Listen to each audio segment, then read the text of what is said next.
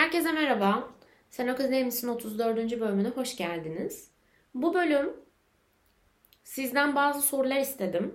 Üzerine fikrini merak ettiğiniz soruları ya da benden cevabını duymak istediğiniz belli başlı şeyleri sormanızı istedim. Gerçekten çok fazla soru geldi. Öncelikle teşekkür ederim. Bazıları üzerine uzun uzun konuşulabilecek şeyler. Bazıları e, belki çok kısa cevaplarla aslında tamamen fikrimi beyan edebileceğim şeyler göreceğiz. Sorulara çok detaylı bakmadım. Burada yanıtlayacağım sizinle. Bence her jenerasyonun bir Güzin ablaya ihtiyacı var. Ama eminim ki Güzin abla da yıllarca bir köşede insanların dertlerine derman olduğu için bu kendi dertlerine de kolaylıkla çözüm bulduğu anlamına gelmiyordur. Nitekim benim de muhtemelen çözemeyeceğim hem kendimde hem bana sorduğunuz sorularda çok çabuk yanıtlayamayacağım ve belki de fazlaca üzerine düşüneceğim şeyler olacak. Ama tabii ki ben hiçbir şeyin karar merci değilim. Ama fikrime değer vermeniz çok hoşuma gitti. O yüzden hazırsanız başlayalım. Beklentiler sadece üzer. Şimdi bu güzel bir klişe. Ben beklentilerin sadece üzdüğüne kesinlikle inanmayan bir insanım. Ee, bu bu arada içi boş beklentiler de olabilir. Yani içi boştan kastım. Hani sitin sene gerçekleşmeyecek bir beklenti olsun yani. Hani çok imkansız bir şey olsun artık. Ölümsüzlük olsun ya ne bileyim. Uçmak olsun yani falan. Yine bak bana imkansız gelmiyor ama hadi böyle bir şey olsun. Ben bunun yine de üzeceğini düşünmüyorum. Çünkü hani e, bu biraz artık böyle gerçekten adım adım büyüdükçe artık çok fazla hayatın hızlı akıp akmaması değil de mevzunu. Senin gerçekten yavaş yaşamaya başladığın bir döneme gelince e, her şeyden böyle fayda çıkartmaya çalışıyorsun. Hani mesela böyle nasıl anlatsam. Ben bazen özellikle üniversitedeki o öğrenci evindeki ilk yıllarımda atıyorum böyle bir tencereyi temizleyeceksem böyle tencereyi çöpe atasım gelirdi. Ve onun dibindeki o bir şeyi kazımak, ona böyle sıcak sular bilmemler beni çok uğraştırırdı. Ama sonra büyüdükçe ben de tıpkı annem gibi ya bunun burası yenir diye işte meyvenin taze kısmını kullanmayı, işte çay poşetinden kendime göz torbası yapmayı, sürekli bir şeyleri kullanmayı öğrenmeye başladım. Bunu beklentiye nasıl bağlayacağımı sorarsan sevgili dinleyicim ben de bilmiyorum. Ama demek istediğim şu. Hani böyle seni boğan, seni sıkan, yapmak istemediğin şeyler bile artık biraz biraz sonra her şeyden onun maksimum kullanabileceğin verimini almaya gelmeye başladığında beklentiler de aynı noktaya evriliyor. Çok büyük bir beklentin ya da çok gerçekleşebileceğini düşündüğün ama olmayan bir beklentin seni evet üzebilir. Ama bu beklentilerin sadece üzeceği anlamına gelmiyor. Çünkü ne istediğini görmeye, belki ondan alabileceğin maksimum verimi almaya ya da maksimum ulaşamasan bile bir noktada bir şey kazanmaya odaklanmaya başlıyorsun. Bu belki de büyümenin bir parçası bilmiyorum. Herkesin büyümesi de kendine göre. Yani bir ağacın bütün dalları aynı yöne uzamıyor sonuçta. Ama beklentilerin sadece üzdüğünü kesinlikle düşünmüyorum. Ee, sadece biz beklentilerimiz gerçekleştiğinde bunların bizim beklentimiz olmadığını şans olduğunu ya da dünyanın bunu bize armağan ettiğini inanmaya e, kanalize olmuş gençler olduğumuz için her zaman kötüden pay çıkarttığımız için olmayan şeylerde bu benim beklentimdi ve olmayarak beni üzdüğü düşünüyoruz. Ama hayır. E, gerçekleşen şeylere baktığında hayatında bir zamanlar onların da beklentiden ibaret olduğunu bence göreceksin. İnsanları nasıl salacağız? Bir diğer soru. Bu konuda fikri alınacak son insandım bence. Ta ki bir noktadan sonra artık insanları salmaya başlayana kadar gerçekten bir an geldi. Ve böyle of dedim yani of hani yeter ya hani yeter. 5 kişilik bir ailede 4 kişilik pastada benim canım pasta istemiyor diyen kişi annedir falan. Ben buna çok sinirleniyorum. 4 kişilik pastayı da 5 kişiye paylaştırabilirsin başka insanlara verdiğin zamandan dolayı kendine hiç zaman vermemek, kendine hiç önem sarf etmemek gibi bir şey söz konusu olamaz. Bunu paylaştırmak mesele. Ama bir noktadan sonra dönüp baktığında o payı verdiğin insanların aslında hiç hak etmediğini de görüyorsun. Ve Yegane orada o pastayı kesenin, servis edenin ve ondan büyük bir dilim hak edenin sen olduğunu görüyorsun. Bence insanları salmaya çok gerek yok ama eğer onlara verdiğin kendinden almaya başlıyorsa kesinlikle salmak gerekiyor. Ben insanları nasıl salmaya başladım şöyle söyleyeyim. Ben insanların hayatında sürekli kendimi hatırlatmazsam, onlara mesaj atmazsam, komik olmazsam, onları güldürmezsem, entertainment bir karaktere sahip değilsem insanların beni unutacağını düşünüyordum. Nitekim böyle oldu bazı insanlarda. Sen böyle değildin, sen önceden böyle değildin diyenler oldu. Benim depresif dönemlerimi kendilerine yük gibi görenler oldu. Benim artık onların eskisi kadar işine yaramayacağımı fark edince beni hayatından aşama aşama uzaklaştıran insanlar oldu. Onlar mı beni saldı ben mi onları saldım bilmiyorum. Ama kendiniz olduğunuzda, kendi istediğinizi yaptığınızda zaten size hayatından çıkartanlar ya da kalanlar çok basit böyle bir ilkokulu attım yuttumu gibi takımlar belli oluyor aslında. Ve gerçekten bir noktadan sonra sürekli konuşmadan da biriyle çok yakın arkadaş olabileceğinizi, bazen mesajına cevap vermeseniz de sizin bunu bilerek ya da bir art niyetle ya da bir işte ima ile yapmadığınızı, sadece içinizden geleni takip ettiğinizi bilen ve buna saygı duyan insanlar yavaş yavaş etrafınızda birikmeye, oluşmaya başlıyor. O yüzden bence insanları salmanın en kolay yolu kendi içinden geleni yapmak. Çünkü zaten bu birilerinin işine gelmiyorsa onlar seni salacaktır. Sevgiler. Kendini takdir etmekten yoksun olmak. Bu yine benim çok fazla yaptığım bir şey ama çok da kırmaya çalıştığım bir şey. Bence insan kendinde bir şeyleri fark ettikten sonra ben böyleyim demekten e, ve bunun altına saklanmaktan vazgeçmeli. Yani evet böylesin ve bunu fark etmek çok güzel bir şey. Çok büyük bir farkındalık. İnsanın kendine e, dair duyduğu farkındalık inanılmaz göz açıcı bir şey. Dünyayı tamamen farklı bir perspektiften görmeye başlıyorsun. Yalan değil. Ama artık buna sığınmamak gerekiyor. O yüzden kendini takdir etmekten yoksun olduğunu fark ettiğinde artık bunun için bir şey yapmak zorundasın. Yani ben bunu uzun süredir söylemek istiyorum ve e, belki alttan alta söylediğim şeylerle de belki bunu promote ediyorum ama bunu açık açık söylemek istiyorum. E, bence bir insan kendine e, hak ettiğinden azına tamah ettiğini fark ediyorsa, hak ettiğinden azını alıyorsa, bunu kendine de yapıyorsa, sadece başka insanlar için değil, kendine de hak ettiği takdiri, sevgiyi, öz saygıyı, zamanı vermiyorsa bence bunu aşama aşama öğrenebileceği en güzel yöntemlerden bir tanesi kesinlikle terapi. Ben tabii ki Türkiye'de lütfen terapiye gidin, terapiye gitmek zorundasınız diye bunun influence edebilecek bir durumda değilim. Çünkü terapinin maliyetini ve zaten hayatta kalmanın ne kadar maliyetli olduğunu biliyorum. Ama gerçekten bunun için e, özellikle gençlere yardım eden hem çok fazla terapist hem çok fazla yeni psikolog hem de böyle artık topluluklar, dernekler, klinikler mevcut. Bence kesinlikle zaten bu arada hani out of context kesinlikle terapi bir insanın kendine yapabileceği büyük yatırımlardan bir tanesi. Ve kendin için bu kadar büyük bir şey yaptığında kendini adım adım kabullenmeye, takdir etmeye başlıyorsun. Takdir sadece başarıdan ve bir şeyleri böyle üstüne bir çizik atmaktan ibaret değil.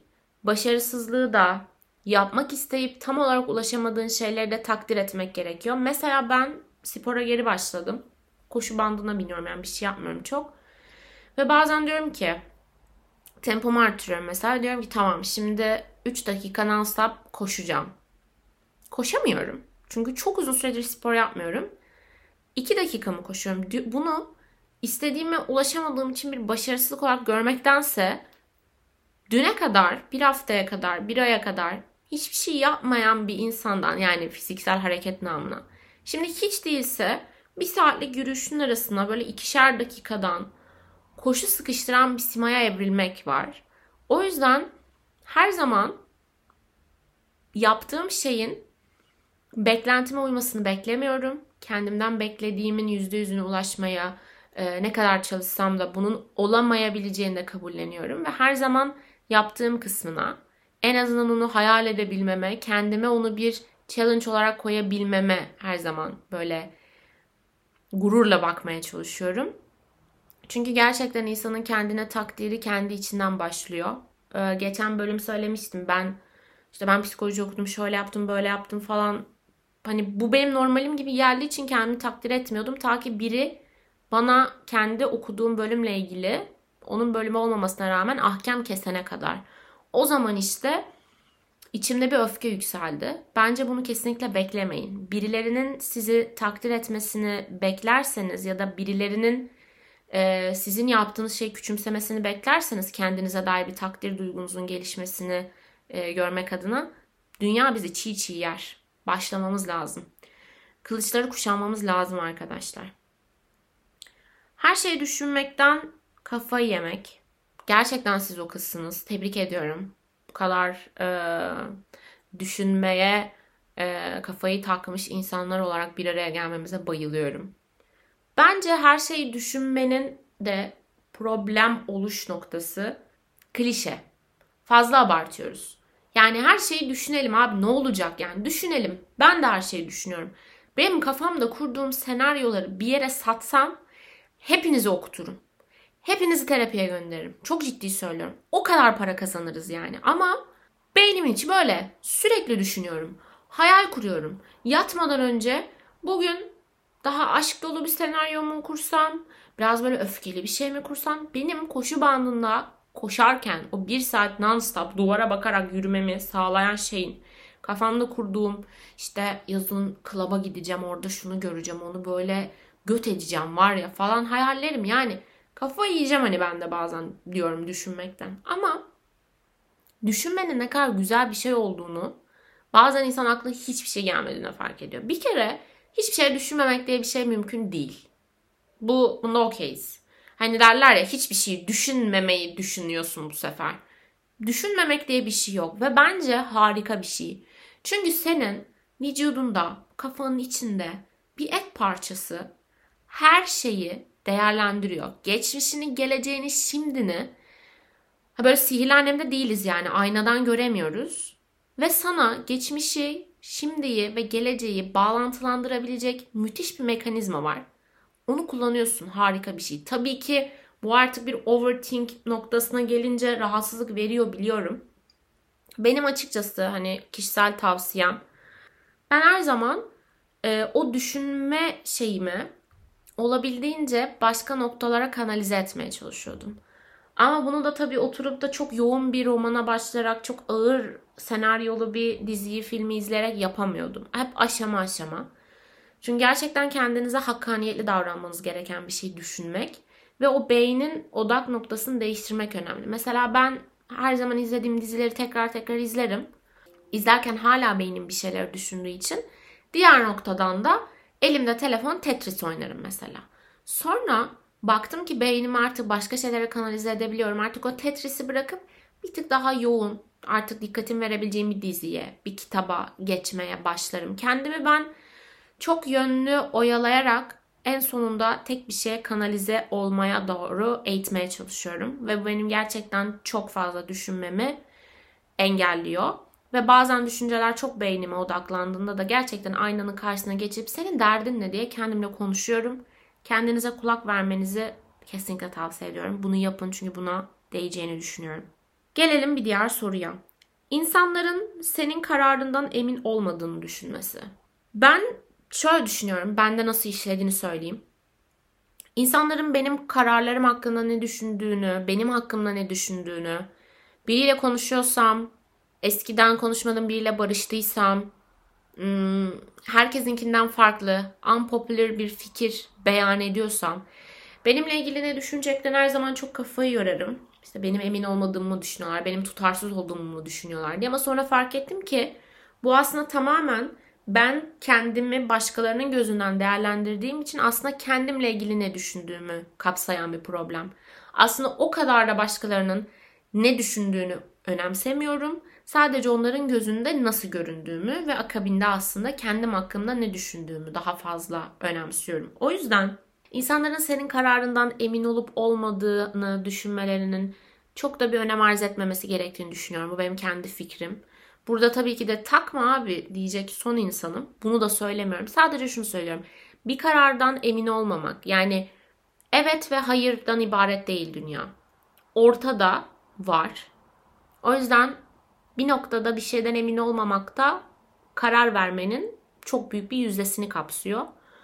Ee, ve herkes gibi çok hızlı karar vermek zorunda değilsin. Çünkü hız dediğin şey de görecelidir. O yüzden kim takar ya? Kim takar? Gelelim bir diğer soruya. Simay, hayatta yol, hang, hayattaki yolumu seçemiyorum. Kendime hangi soruları sormalıyım? Bence önce kendinle bir tanışman lazım. Kendini tanıyor olabilirsin bu arada ama çok değişen bir mekanizma olduğumuz için ben mesela şöyle söyleyeyim. Gece internette uyumadan önce Instagram'da keşfette dolanırım ve derim ki yarın kesinlikle patatesli yumurta yiyeceğim. Sabah kalkarım patatesli yumurtayı bırak yemeyi düşüncesi midemi bulandırır. Aynı insanım ama dün dünü geç 7 saat önce canımın çektiği şey şu an midemi bulandırabiliyor. Bu kadar değişken mekanizmaya sahibiz ve bu kadar her şeyden etkileniyoruz. Her gün değişiyoruz. O yüzden insanın her gün kendisiyle hasbihal etmesi gerekiyor. Ben ne istiyorum? Ben kimim? Ben nelerden hoşlanırım? Yaptığım şeylerin yüzde kaçı gerçekten ben istediğim içindi ya da bana empoze edildi. Ya da bana empoze edildi. Hani mesela ailesi işte zorla spora, piyanoya hazırlanan çocuklar vardır. istemezler ama bazen bir noktadan sonra da derler ki iyi ki ailem beni bu yola itti. Hani ya da empoze edilen şeylerin yüzde kaçı gerçekten benimle uyumlu. Ben bunları yapmak istiyorum. Bence kendine tanış. Aynanın karşısına geç. Selam, ben Simay. Bunları yapmaktan hoşlanıyorum. Şunlar beni gerçekten rahatsız ediyor ve ben böyleyim, şöyleyim. Böyle olabilirim. Buna da yakın hissediyorum ama niye hissettiğimi bilmiyorum. Ve bütün bu soru işaretleri ve bütün bu noktalar Eda bana çok güzel bir şey söylemişti geçen bölümden tanıyacağınız. Bana dedi ki bütün bu kafanda kurduğun sorular bir başka soruyu doğuruyor. Ve sen bu soruların cevabını verip de sonunda o cümlenin sonuna bir nokta koyduğunda bu sefer devamı geliyor. O yüzden aslında insanın kendiyle yaptığı bütün bu soru cevaplar bir paragraf gibi, bir roman gibi. Cümleyi bitiriyorsun, soru işaretini yanıtlıyorsun. Bazen iki nokta koyup devam etmen gerekiyor. Bazen çok uzun bir cümleyi virgüllerle uzattıkça uzatıyorsun. Bazen sonu gelmiyor, bir yere bağlayamıyorsun. Üç noktayla bitiriyorsun. Ya da bir alt paragrafa geçip ben burayı sonra tamamlarım diyorsun. Ama önce bu cümlelere başlamak için soruları kendin bulman gerekiyor. O sorularda bence şuna başlıyor. Ben kimim? O yüzden önce kendine tanışmanı, aynada bir el sıkışmanı kesinlikle öneriyorum. Umarım yardımcı olmuştur bu bu arada. Hmm, umarım söylediğim şeyler de kulağa çok öğretmen gibi gelmiyordur. Gerçekten kalpten söylüyorum ve bunları da hissettiğinizi düşünüyorum. Devam edelim. Lisedeki pişmanlıkların ve iyikilerin. Ben liseyi sildim hayatımdan. Ben liseye gitmedim. Ben e, ortaokulu bitirdim ve sonra ben komaya gittim. 5 sene sonra üniversitedeydim gibi düşünüyorum. Çünkü lise benim için kesinlikle çok inanılmaz güzel ya da işte dizilerde izlediğimiz gibi kesinlikle değildi zaten. Hala liseden görüştüğüm arkadaşlarım var, sevdiğim insanlar var. Ama lisede ben şunun çok acısını çektim. Bu bu arada yani mütevazilik falan değil. Böyle olduğunu düşünüyorum. Ben gerçekten e, lisede özellikle çok fazla çevremdeki insanlardan olgun bir insandım. Ergenlik bazında söylüyorum şu an.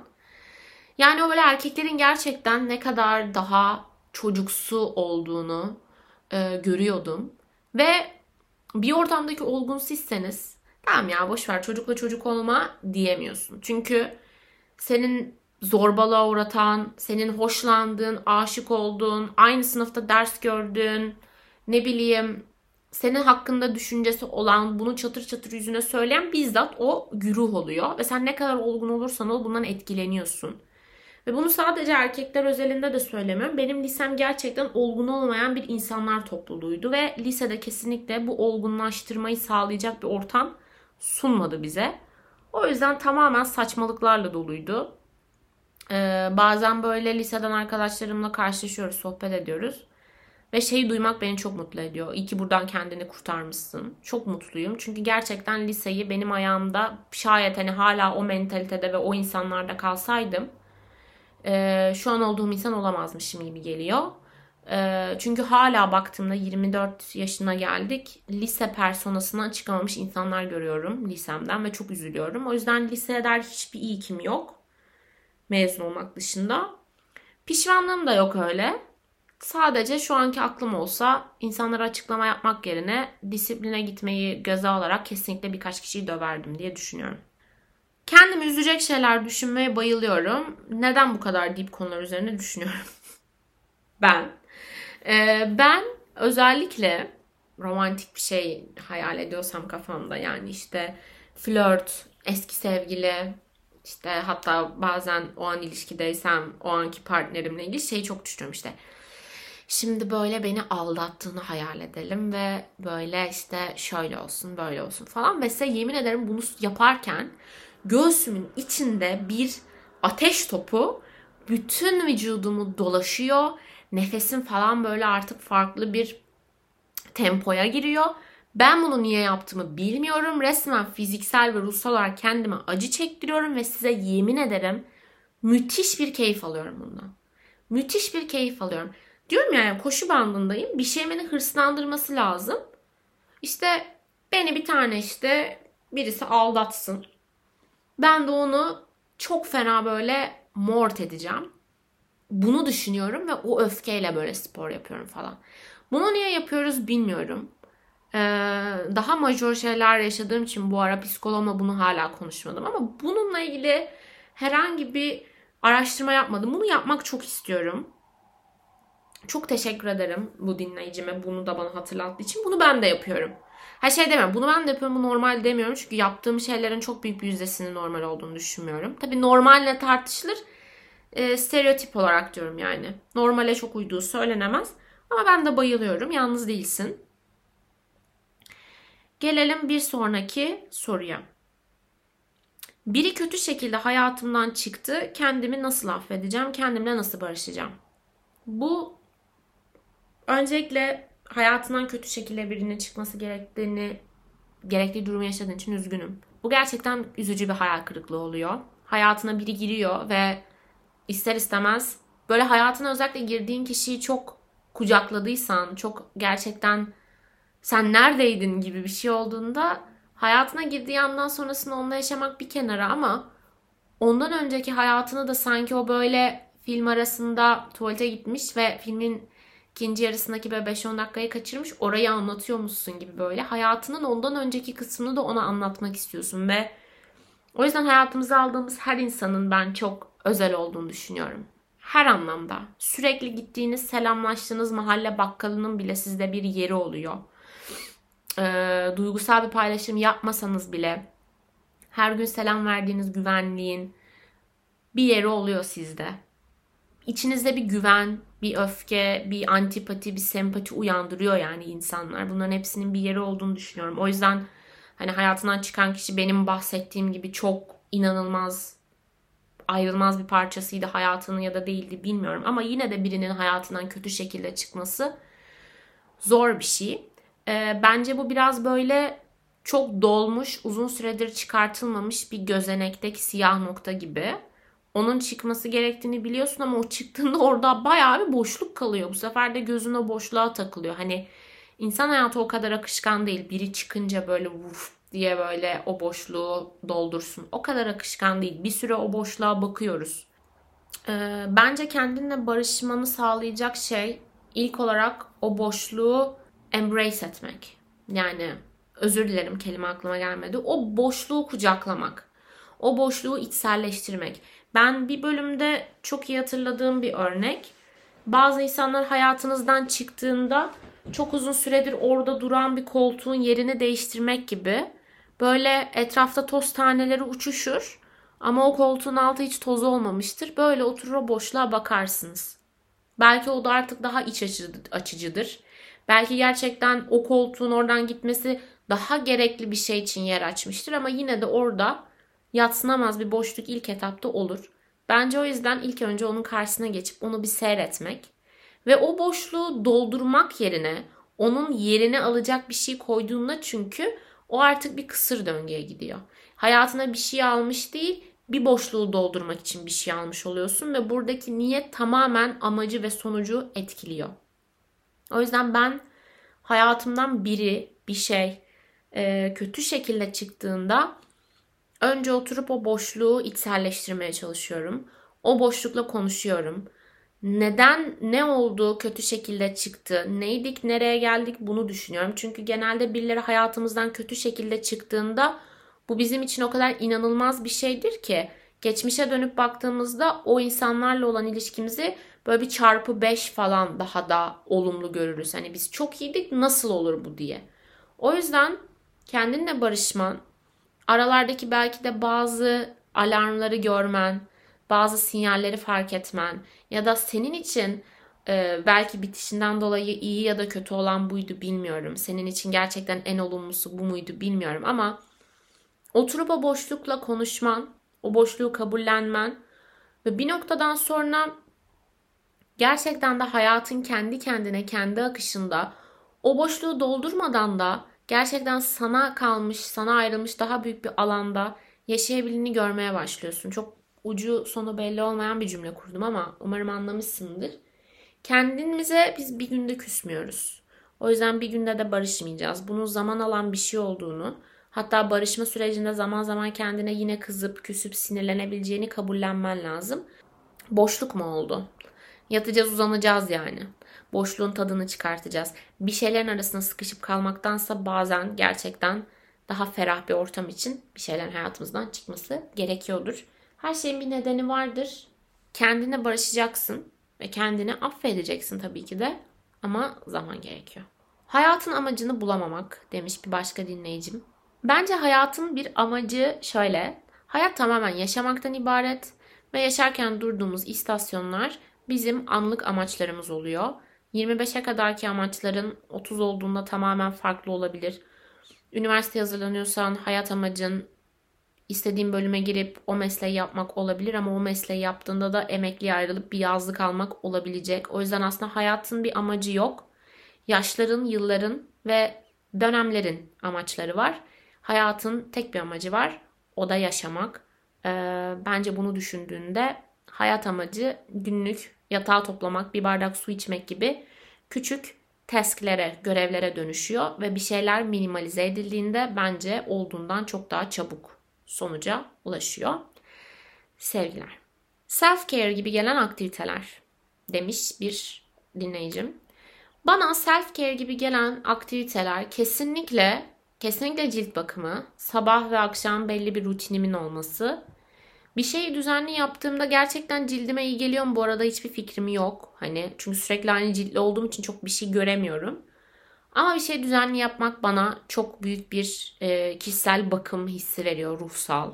Yemek yapmak, mutfakta zaman geçirmek, kitap okumak, playlist yapmak, Instagram'da bir şeyler paylaşmak benim için kesinlikle self care. Çünkü o şeyi paylaşırken ben gerçekten fotoğraftan, caption'dan, müzikten, konumuna kadar her şeyi çok düşündüğüm için bana böyle hayatımın o anından çok kısa bir fragman izlemişim gibi hissettiriyor ve bana gerçekten meditasyon gibi geliyor.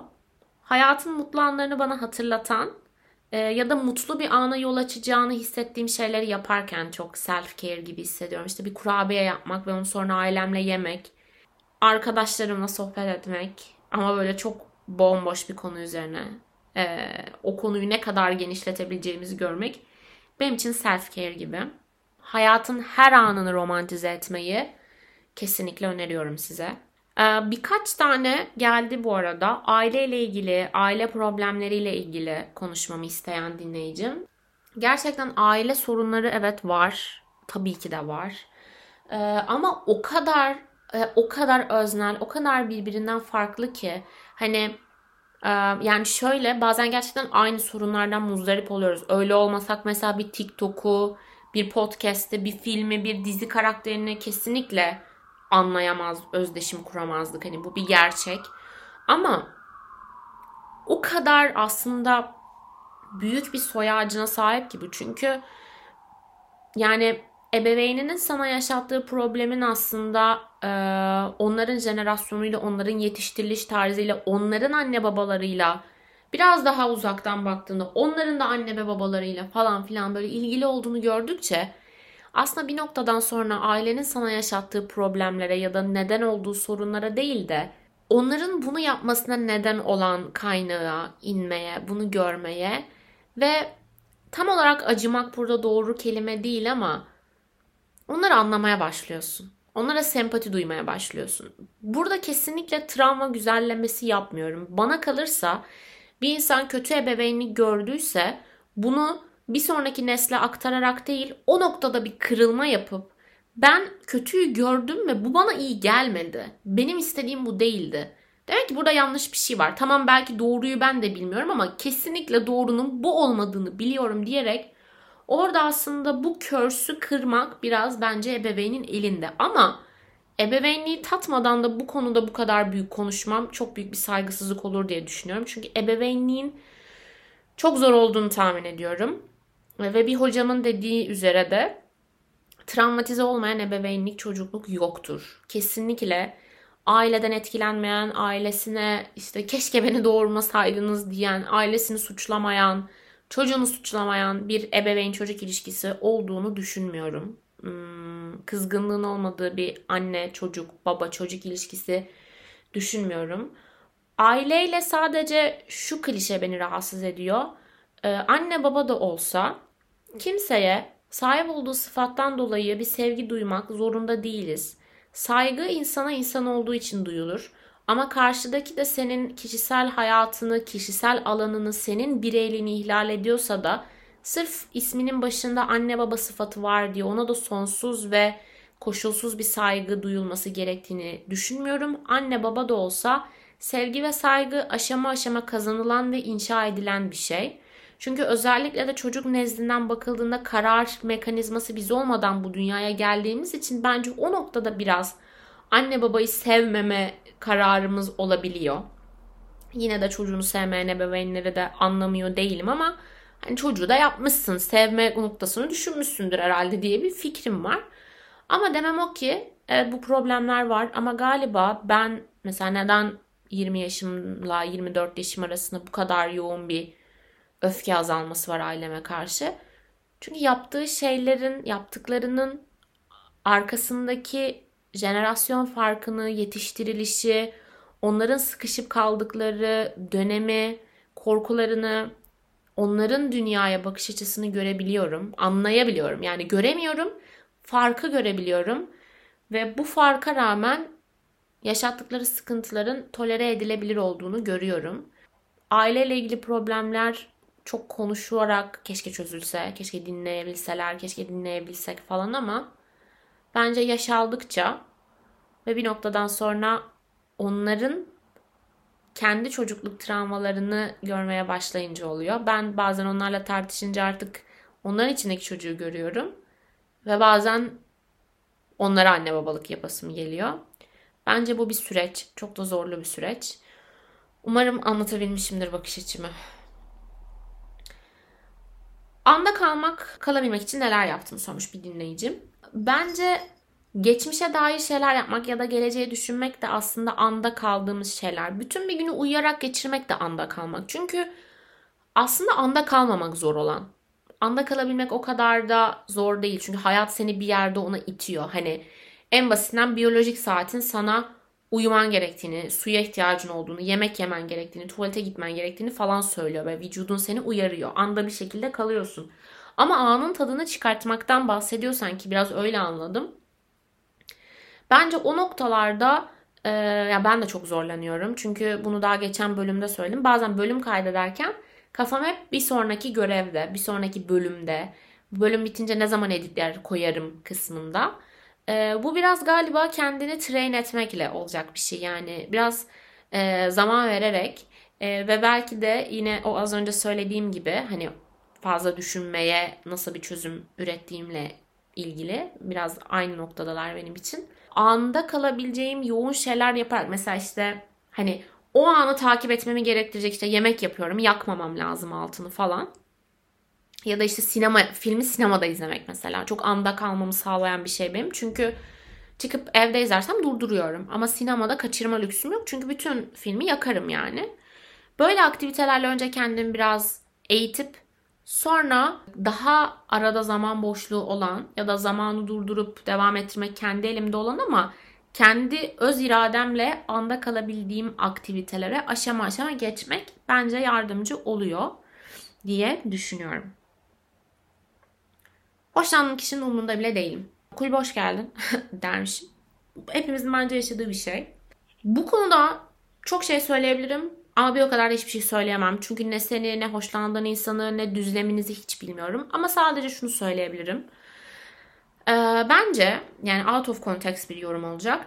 Hoşlandığımız insanlardan neden hoşlandığımızın üstüne bir düşünelim. Gerçekten kartları önümüze serelim neden? İdeasına mı? Kafamızda kurduğumuz haline mi? Olabileceklere mi? ihtimallere mi? Gerçekten o kişiye mi? O kişinin bizden hoşlanmamasına mı? Neyine vurgunuz? Onu düşünmekte yarar var. Ee, onun dışında sen o kız değil misin dinleyen bir insanın hoşlandığı kişinin ondan hoşlanmaması red flag diyebilirim. Aldatılmak ve aldatmak. Hmm, bu konu hakkında benim fikrim yıllar içinde çok değişti. Ee, ben lisedeyken bir arkadaşım böyle bir başka bir arkadaşımı aldattı. Ve bu bizim için çok büyük bir olaydı. Bir küçük şehirde yaşıyorsun herkes herkesi tanıyor. Hepimiz küstük. Aldatan arkadaşa hepimiz küstük. Yaşım bölümünde dedim ki salak mıydık biz acaba? Çünkü aldatmak bir tercihtir. Ee, ve her tercih gibi bu da seninle hem en fikir olabileceğin hem de hem fikir olamayacağın noktalardan bir tanesine tekabül ediyor olabilir. Siyasi görüş gibi, bir yemeği sevip sevmemek gibi, bir müzisyeni dinleyip dinlememek gibi e, ya da çok daha radikal işte dini bir inanç gibi. İnsanların ilişkilere, açık ilişkilere, aldatmaya, aldatılmaya bakış açıları da farklı olabilir. Çünkü bizim ahlaki çerçevelerimiz farklı. Yetiştirildiğimiz, kendimize koyduğumuz, olmasın istediğimiz çerçeveler farklı. Benim ahlaki çerçevemde aldatılmak, aldatmak evet bunun dışında. E, çünkü benim için birini aldatmak o insanla olmak istemiyorum demek. Ve ben o insanla olmak istemiyorsam zaten o kişiden önce kendimi aldatıyor olurum. Olmak istemediğim biriyle bulunma fikri beni aldatma fikrinden daha fazla irite ettiği için zaten önce var olan ilişkimi bitiririm. Ama aldatan insanlara baktığımda da çevremde birisi bunu yaptıysa kendimce bunun yanlışını çünkü karşıdaki insana ne kadar büyük bir acıyla baş başa bırakabilitesini açıklarım.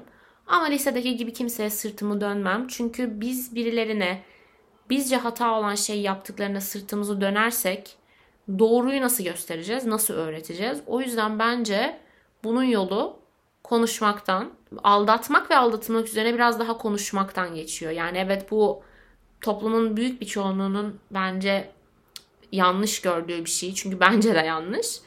Ama üzerine hiç konuşmuyoruz. Seks gibi bir şey yani. Konuşmamız lazım. O yüzden açıkçası hani ben bir arkadaşım mesela bir işte sevgilisini aldatsa e, arkadaşımı tutup bitirmem. Ama gerçekten karşıma alır çok ciddi bir konuşma yaparım. Ve bir insanın psikolojisini, mentalitesini, özgüvenini, sevgiyi, aşka inancını sarsabilecek bir şey yaptığı için de eminim ki gözümdeki noktası değişecektir diye bir yorumum var bu konuda. Yapmak istediğim şeylere yetişemiyorum. Her şey yarım yamalak kalıyor demiş bir dinleyicim. Bunun için Eda ile çektiğimiz Okyanusta iki akvaryum balığı bölümünü dinlemeni kesinlikle öneririm. Eda benim o bölümde gerçekten ufkumu genişletti. Bir konuda çok iyi olmaktansa birden fazla konuda kötü olmak, açık büfede yaşar gibi tabağını doldurmak keyifli bir şey. Nefret ettiğin, tadını beğenmediğin şeyler olacak. Ama bence neden diğerleri yarım yamalak kalmışken bazıları bitti, bazılarından biraz daha yapmak istedin, bazılarının tadına doyamadın? Bunu anlamak için güzel bir yöntem. Bırak yarım yamalak kalsın. Hiçbir şey yapmamak ya da neyi isteyip istemediğini bilmemek noktasını bir sıfır daha öndesin hala. Böyle düşünüyorum. Sevgiler, öpüyorum seni. Eski sevginin hayatına devam ettiğini görmek gibi bir bölüm gelir mi? Kesinlikle gelir. Ee, bunu burada yanıtlamayacağım. Kesinlikle gelir böyle bir bölüm. Kreatif olamamak, yetememe düşüncesi ve sürekli meşgul olmaya çalışmak kesinlikle benim de çok kafamda olan bir şey. Çok kafayı taktık bence kreatif olmaya. Hmm, teşekkürler dünya, teşekkürler e, dünya pandemideyken bile hep birlikte evde hiçbir şey yapmayalım kararını almaktansa kendini online eğitimlerle yeni jenerasyon Einstein yapan insanlar gerçekten kreatif olamamak kabus gibi bir şey oldu hepimiz için. Ama bence insan kreatif olmadığı anlarda da bir o kadar kreatif ya. Yani kreatif olamadığımız bir an yok bence. Kesinlikle ol, ya bilmiyorum ben düşünmüyorum. Bir insanın hiç, hiçbir şey yapmamayı normalleştirmemiz lazım ya. Eylemsizlik eylemdir ya. Ben bunu söylemekten dilimde tüy bitiyor. Gerçekten hiçbir şeye yeteme ya. Hiçbir şeye yeteme. Yetişeme mesela. Ya, geç git. Hani tam toplantıya falan geç gitme yani. İstemem işsiz kalmanı. Hani demek istediğim şey yani. Abi yoldasın. Yarıdan da olsa bir şey yakalıyorsun. Ve yarın bir gün yarım saat değil de 10 dakika geç kalacaksın. Sonra tam zamana gideceksin. Sonra 10 dakika erken gideceksin. Sonra erken gidebileceğin saatte neler yapabileceğini göreceksin. Aslında zaten e, olay 24 saat içinde bir şeyleri yapmak değil. Kendi 24 saatin içinde bir şeyleri tamamlamak. Kiminin günü sabah 4'te başlıyor. Kimi sabah 4'te eve giriyor. O yüzden hani bunlar farazi örnekler ama kreatif olamadığımız bir an yok. Biz sürekli hiçbir şey yapmasak da hiçbir şey düşünmediğimizi düşünmek istesek de hiçbir şey izlemesek de okumasak da sürekli bir şeyler alıyor beynimiz. Buna çok eminim gerçekten ve bir noktadan sonra hiçbir şey yapmadan sadece tavanı izlediğin anlarda bile tavanı, duvarı, duvardaki klima deliğini anlamlandırmaya başlıyor beynin çünkü durmuyor. O yüzden kreatif olamadığın bir an yok. Çıkar kafanın içindeki beynini takdir et, öp. O asla senin kreatif olma şeyini yani asla kreatifliği durdurmanı e, durdurmana müsaade etmiyor. Öyle bir mekanizma. Böyle düşünmek lazım bence. Ben böyle düşünüyorum. Yani kendime çok yüklendiğim anlarda dur diyorum sen insansın. Senin sürekli bir şeyleri düşünen, bir şeyleri işleyen bir beynin var. Şu an bir şey yapamıyorsan geçmişte yaptığın şeyler hala işlem sürecinden geçtiği içindir. Sakin ol.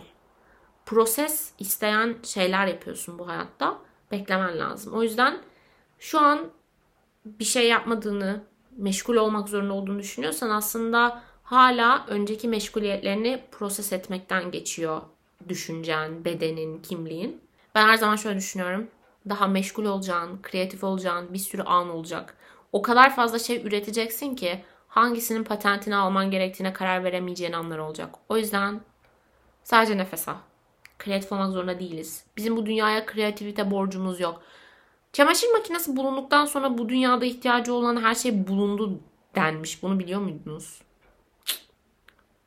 İnsanlar AirPod 3 çıkınca ilk kim alacak kavgasında. Hani bırakın çamaşır makinesini. O yüzden bekleyin. Kreatif olmak durmuyor. Çok eğleniyorum bu bölüm bu arada kendi kendime konuşarak. Depresyon demiş birisi.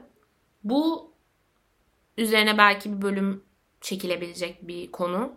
Ama benim çekmek istemediğim de bir konu. Sadece şunu söyleyebilirim. Depresif olmak ve depresyonun çok karıştırılması, depresyonun tembellik, ayrılık acısı, yorgan altı, battaniye, nutella gibi özdeşleştirilmesi depresyon tanısı almış bir insan olarak beni çok rahatsız ediyor. Depresyonda olup tabii ki de hala e, çıkıp gezebilir, eğlenebilirsiniz. Yorganın altına Nutella da kaşıklayabilirsiniz. Size öğretilmiş depresyonunu yaşayıp ya da kendinizce kendi depresyonunuzu da yaşayabilirsiniz. Sizin kendinize atadığınız yani o depresyon anında yaşadığınız süreç dış dünyanın beklentisine uyabilir, uymayabilir. Ama depresyonu yaşama çok bireysel.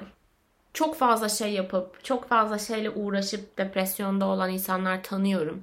Ben onlardan bir tanesiydim. Spor yapıyordum, arkadaşlarımla sosyalleşiyordum, delilercesine kitap okuyordum, film izliyordum, podcast kaydediyordum ve depresyondaydım. Bence depresyon o kadar biricik ki birinin evini ihlal etmek gibi. Herkes sınırını ve haddini bilmeli bu konuda ve kimse bence kimseye depresyon konusunda ahkam kesmemeli. Sadece depresyon diye bir yazı geldiği için o soru kutucuğuna ben bununla ilgili genel fikrimi söylüyorum. Öncelikle kendinize tanı koymayın. Çünkü bu tanı almış insanlara çok yapabileceğiniz çok büyük bir e, yanlış. Ve depresyon dönemsel bir tembellik, hiçbir şey yapmamak, kötü hissetmek değil. Depresif bir dönemle e, karıştırılmaması gereken bir şey. Çünkü depresyon depresif dönem içerebilir. Ama bu her depresif dönemin depresyon olduğu anlamına gelmez. Lütfen böyle bir düşünceniz varsa depresyonunuz olduğuna dair mutlaka bir psikoloğa ve bir psikolog eşliğinde bir psikiyatra görünün. Ee, kulaktan dolma bilgilerle kendinize tanı koymayın. Ee, ve depresyonda olduğunu söyleyen kimseyi de bunu yaşayan başka insanların varlığını söyleyerek rahatlatmaya çalışmayın. Çünkü biz başka insanların da bizim gibi acı çekiyor olmasından rahatlık duymuyoruz. O acının bir an önce bitmesini istiyoruz. Teşekkür ederim TED Talk'uma geldiğiniz için. Devam edelim o halde. Ee, biraz eğlenceli bir şeyler seçeceğim. Bence ben bencil bir insanım. Bu cidden kötü bir şey mi? Hayır değil. Çünkü bencilsin. İçinde ben var. Senden geliyor. Sen bencil olmadan özgeci olamazsın. Başkalarına veremezsin. Bencillik sencilliği doğurur. O yüzden go for it. Herkes bencil olmalı bir noktaya kadar. Sosyal medyadaki olumsuz eleştiriler.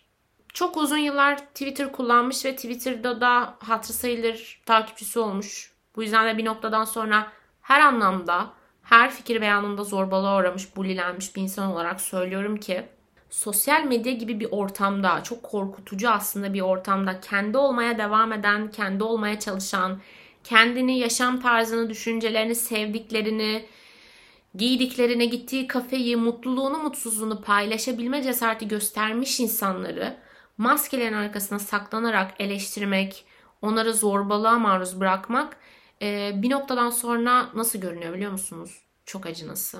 Çok üzücü görünüyor. Çok üzücü görünüyor.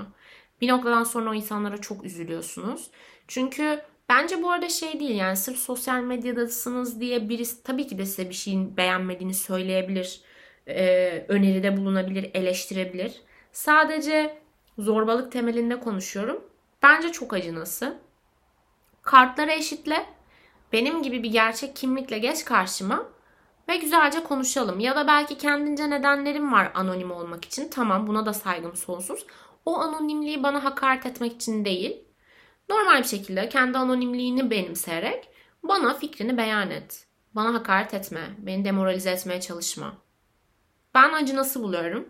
Ee, onun dışında olumsuz eleştiriler de vardır tabii ki. Hmm, ve bence bir noktaya kadar yapıcı. Ama her şey çok önemli. Dil çok önemli mesela. Konuşma şekli çok önemli. Sosyal medyada herkes her şeyi görüyor diye kimse size hizmet etmiyor aslında. Gerçekten çok kolay bir çözüm noktası var. Takip etmemek diye bir fikrim var. Yenilik korkusu. Yenilik korkusu ile ilgili şöyle bir şey söyleyebilirim galiba. Var olanı ve eskiyi kabullenmeden e, yeniye adım atmak çok mümkün değil.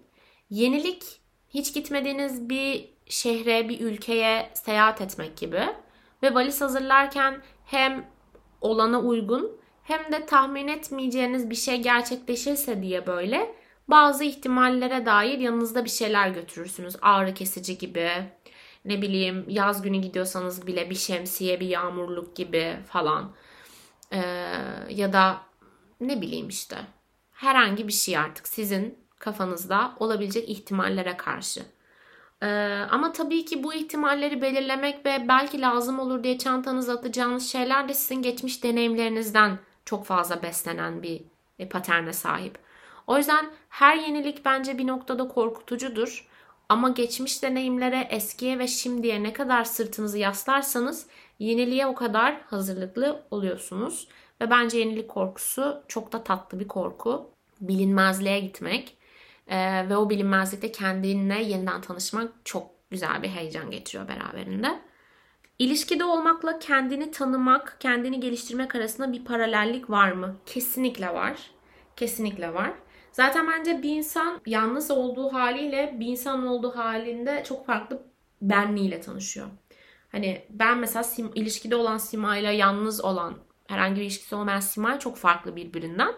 Ama ilişkisi olmayan Simay da ilişkisi olduğu ya da olacağı dönemleri düşünerek hareket ettiği için aslında bir noktada ilişki olmayan anlarda bile ilişkinin ihtimali ve varlığı seni geliştiren, kendini tanıtan, ben neleri istiyorum ve istemiyorumu görmeni sağlayan bir şey. İlişkiler de böyle. Mesela ilişkilerdeki duyduğun mutluluk, daha önce hiç tatmadığın tarzda bir mutluluk sana bu hayatta aslında neyi aradığını, neyi istediğini, neleri istemediğini, nelerin senin sınırını ihlal ettiğini görmeni sağlıyor. Ve bu bazı oyunlar vardır ya, dört kişiyle oynanır. iki kişi olmadan oynanmaz, tek başına oynayamazsın falan. Twister gibi. En az iki kişiyle oynaman lazım. Bu da biraz öyle. Kendinin belli noktaları, ruhunun belli istekleri, karakterinin belli talepleri iki kişiyle oynayabileceğin oyunlar. O yüzden o ilişki o noktalara tekabül ediyor ve kesinlikle ilişki ne kadar kötü olursa olsun bile kendini geliştirmekle, tanımakla ve ben bunu istemiyorum demekle çok bağlantılı. Çok güzel bir şey bence. Kendini öğrenmenin en güzel yollarından bir tanesi birisiyle kendini öğrenmek bir noktada da. Kaygı, panik gibi sorunlar yaşıyor musun? Yaşıyorum. Tabii ki de yaşıyorum. Bu konuda söyleyebileceğim şey en büyük panik atak bile 15-20 dakikadan fazla sürmüyor. Ee, bunu sınırlandırmak, bazen o kaygı geldiğinde onu bir yaşayıp, dinleyip, bu kaygıyı ayırdığım sürenin sonuna geldik diyebilmek zaman isteyen bir şey. Ama oluyor. Gerçekten oluyor. Kaygı anında tutunduğunuz, bunu paylaştığınız insanlar olabiliyor. Yaptığınız, kendinizce geliştirdiğiniz taktikler olabiliyor ve bunlar çok şahsına münasır. Ama evet tabii ki kaygı ve panik sorunlarım oluyor. Sevmek mi, sevilmek mi? Keşke ikisi de aynı anda ama bu soruya yanıtım sevmek. Birini çok sevdiğimde o sevgiden nasipleniyorum. Ve bu kendim tarafından da olsa sevildiğimi hissettiriyor bana. Bayağı güzel bir cevaptı. İlişki ve aşktan korkmayan erkek nasıl bulunur ablam? İlişki ve aşktan korkmayan erkek nasıl bulunur biliyor musun? Var bunlar. İlişki ve aşktan korkan erkekleri görmeyerek. Ya önce onları bularak. Hani pirinç ayıklar diye böyle anneannem falan. Öyle yani o hesap. Maalesef ilişki ve aşktan korkan erkek çok ben de anlamıyorum bunların bu tribi niye yani. Ama bulunuyor. Sana tek tavsiyem ilişki ve aşktan korkan biri karşına çıktıysa onun bu fobisini kıracak insan sen değilsin. Yani mesela köpek fobisi olanlara bir şey diyoruz işte e, alıştırma yapacağız, maruz bıraktırma. Yavaş yavaş işte köpeğe maruz bıraktıracağız. Sen onun aşka kendisini yavaş yavaş maruz bırakacağı nesnesi değilsin. Sen hali hazırda zaten aşka hazır bir erkeği hak ediyorsun. Herkes korkusunu içinde halledip sonra lütfen ilişkiye girsin. Çünkü gerçekten kızlar, erkekler kendini nasıl tanımlamak istiyorsa öyle olanlar.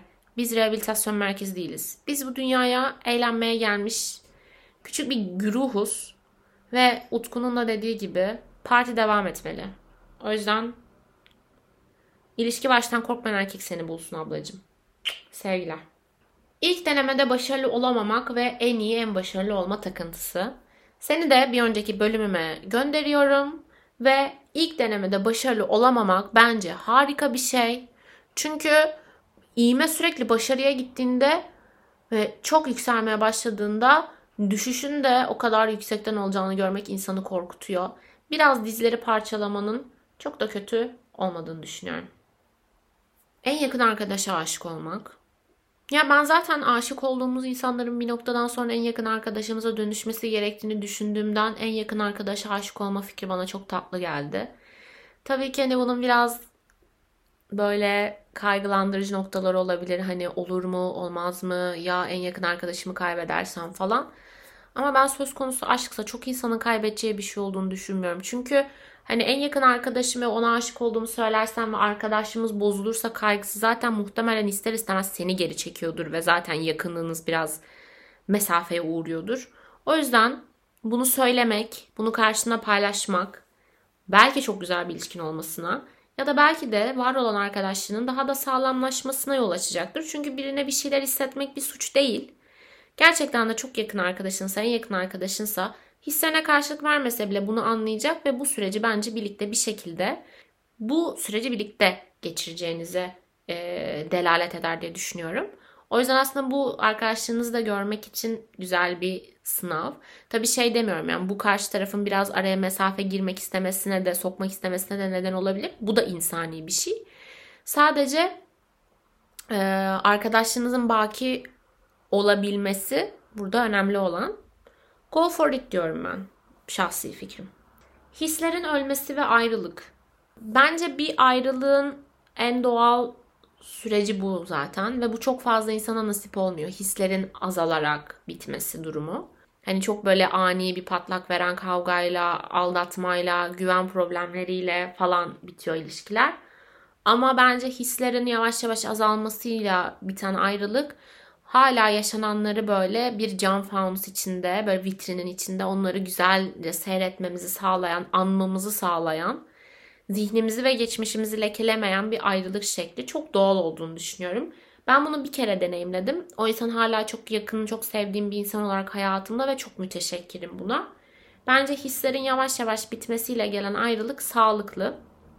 Ama dilerim her ilişki sahip olduğu ömrü çünkü her ilişkinin ömrü kendince. Ee, umarım bu ömrü dolu dolu yaşatır iki tarafa da. Birini siktir edebilmenin en iyi yolu nedir diye sormuş birisi. Bence o insanı siktir etmek için bir yol arıyorsan zaten yeterli sebebin var. Bu yol arıyorsan zaten vardığın noktadasındır. Hani bazen lokasyonu açarsın şuraya gitmek için zaten oradasındır ya. Sen oradasın işte. Sevgiyi gösterememek özellikle temas yoluyla. Gayet olabilecek bir şey. Bazı insanların sevgiline dokunmaktır. Bazılarının değildir. Saygı duyulması gereken bir şey. Kimsenin sizin sınırlarınızı ihlal etmesine izin vermeyin. Bu fiziksel sınırlarınıza dahil olmak üzere. Tabi bu durum sizin değiştirmek istediğiniz bir şeyse de buna bir anda en uçtan başlayarak ulaşamazsınız. Kendinizi daha çok bu durumdan uzaklaştırırsınız. İlerlemeyi daha da geriletirsiniz yani demek istediğim. O yüzden sevgiyi temas yoluyla göstermek sizin olayınız değilse bu bence kabul edilmesi ve saygı duyulması gereken bir şey. Ama sizin değiştirmek istediğiniz bir şeyse de adım adım sabırla ve karşınızdakilerin de size yardımıyla e, değiştirilebilecek bir durum diye düşünüyorum. Alışkanlık kazanma sürecinin zorluğu. Kesinlikle katılıyorum. Ama ben her zaman kendimi burada sayılarla kandırıyorum. İşte bir şeye alışmak için 3 hafta kilit süreymiş ya. Deniyorum. Onu kendime veriyorum. O 3 hafta zaten harbiden bir noktaya kadar onu bir rutine sokuyor. O 3 hafta olmazsa dur ya zaten 3 haftadır yapıyorum. Hadi bir gün daha, bir gün daha, bir gün daha. O 3 hafta oluyor 4, 6, 10 falan filan gidiyor gidiyor. Ve kendi bünyemin ihtiyacı olan saat, zaman kavramı içerisinde kendi alışkanlığımı ihtiyacım olan süre içinde kazanmış oluyorum. O yüzden burada bence kendimizi biraz sayılarla kandırmak en iyisi. İlk defa bir ilişki içinde olmak demiş bir dinleyicim. Çok tatlı. Eğer ilk defa bir ilişki içinde olma fikri seni biraz geren bir şeyse aslında bunun hayatındaki ilk ilişki paterni olmadığını düşünmekle başlayabilirsin. Her şeyden önce kendinle bir ilişkin var. Arkadaşlık ilişkilerin, ailenle kurduğun ilişkin, okul, iş gibi daha zaruri ilişkilerin mevcut. Evet romantik bir anlamdaki ilişki tamamen diğerlerinden farklı gelse de aslında belli noktalarda çok bağlantılı. İletişim kurmak, temelinde güvenin, saygının, belli bir dozda sevginin yattığı bir ilişki aslında hepsi. Ee, ama e, bütün bu kaygıların yanı sıra kendi ilk ilişkimi hatırlıyorum da %90'ı falan bu heyecan ve kaygıydı zaten. O ne yapacağını bilememek. Ve insan ne yapacağını bilememe anına bir daha hiç geri dönemiyor. O yüzden çok güzel bir şeyin içindesin. İlk defa bir ilişkinin içindesin. Ve kocaman bir belirsizlik. Yapacağın her şey, yaptığın her şey aslında hani kazı kazan gibi. Yaşadıkça, kazıdıkça e, senin şansına çıkanı görüyorsun. O yüzden kesinlikle tadını çıkart. Bundan sonra ne kadar ilişki yaşarsan yaşa gerçekten aynı derede iki kere yıkanılmıyor. O yüzden her seferinde üstünden geçen su farklı oluyor. Kesinlikle tadını çıkar. Her jenerasyonun bir Güzün ablaya ihtiyacı vardır'ın ilk partını bitirdik. Çünkü daha yanıtlamadığım sorular var. Bunu da zannedersem çok üstünden zaman geçmeden paylaşacağım. Çok teşekkür ederim. Çok tatlı sorulardı. İkinci bölümde görüşmek üzere. Sizi seviyorum. Bana yine istediğiniz soruları lütfen atın atar ara ara bunu yapalım. Umutsuzluğa alışmayın. Yatağa küs girmeyin. Kafanızdaki soruları da bir kenara bırakmak istemiyorsanız bana gönderin gelsin. Sizi çok öpüyorum.